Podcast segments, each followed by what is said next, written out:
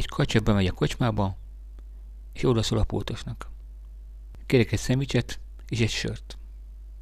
De hát maga kacsa, válaszolja a pultos megdöbbenve. Látom, jó szeme van. De hát maga beszél. Hületezik tovább. Látom, a füle is jó. Akkor megkaphatnám, amit kértem? Kérdezi a kacsa.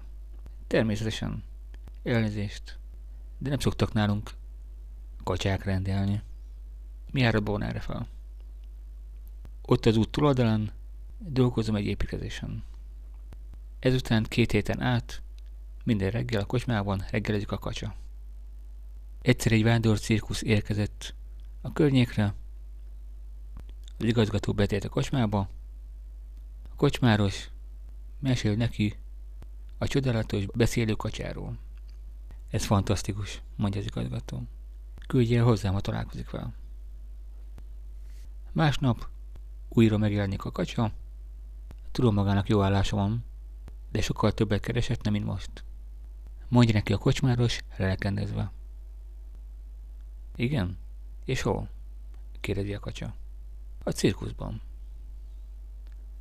A cirkuszban? Az a nagy kerek sátor vászonból? És egy nagy lyuk van a közepén? Ahol sok állat van? Igen, az. És mi a fenét akarnak azok egy könyvestől?